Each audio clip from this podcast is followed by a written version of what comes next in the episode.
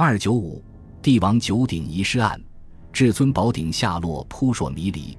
帝王九鼎的铸造代表了我国青铜铸造技术的高超水平。九鼎是王权的象征，后人将争夺政权称为问鼎，建立政权称为定鼎。根据《左传》记载，夏朝初年，令九州州牧共同铸造九鼎，将全国各地山川奇异之物画成图形，分别刻于鼎身。九鼎铸成后，陈列于宫门之外。此后，九鼎变成了夏商周三代传国之宝。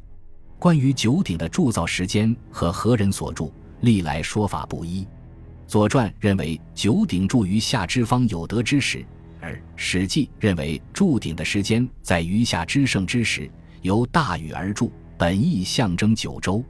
长墨子说九鼎铸于夏后起时，这种说法基本认定了九鼎是夏朝建立时由大禹所铸造。而近代古史编派学者认为，《战国策》。多夸大其词，禹铸九鼎是不可能的事实。也有学者根据当代的考古发掘，认为夏代以前已经出土过铜器和青铜器，证明夏代时完全有能力制造铜器，包括禹铸九鼎。九鼎也可能在夏朝建立之前就已存在。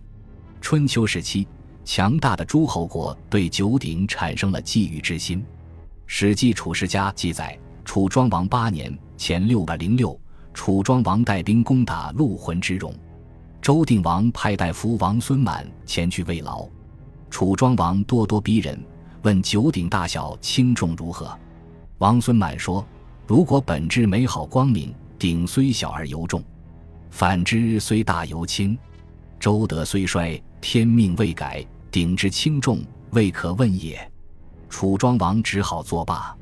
关于传承到周朝的九鼎的下落，《史记·中周·秦二本纪》都说秦昭王五十二年（前二百五十五），在周舍王死后，终于取九鼎人秦。《秦始皇本纪》说九鼎在迁往咸阳的途中，有一鼎落入江苏的裘水中，其余八鼎有可能安置在秦国皇宫中，应当失于秦王之后。唐人张守节在《史记正义》中记载，周舍王十九年。秦昭王取九鼎，其意飞入裘水，于八入于秦中。可是他将秦昭王取九鼎的时间叫《史记》提前了四十一年。《史记·封禅书》又说：“周德衰，宋之社亡，鼎乃沦没，伏而不见。”那么九鼎早在东周末年便已遗失，与秦无关。后来《汉书·交祀志》说：“周显王之四十二年，鼎沦没于裘水彭城下。”秦始皇派了上千人在裘水打捞，结果未能如愿，说明九鼎并未入秦，至少有一鼎是不知去向。清朝王先谦在《汉书·补注交祀志》中认为，周人回鼎铸前后鬼称丢失，实在秦灭周取鼎的说法并非事实。九鼎沉入囚水也是秦人谬传，而反对此说的人认为，九鼎是王权的象征。即使有他人觊觎，也完全不可能自行销毁。况且九鼎铸于夏初，器型不会太大，回鼎铸成前更无道理可言。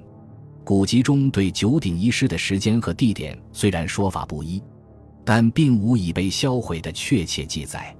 经学者分析，九鼎如果失于东周灭亡之前，那么可能流失于关东一带；如失于秦末，那么埋没于关中的可能性比较大。如果项羽破秦后再归彭城，则可能沦没于秋水下。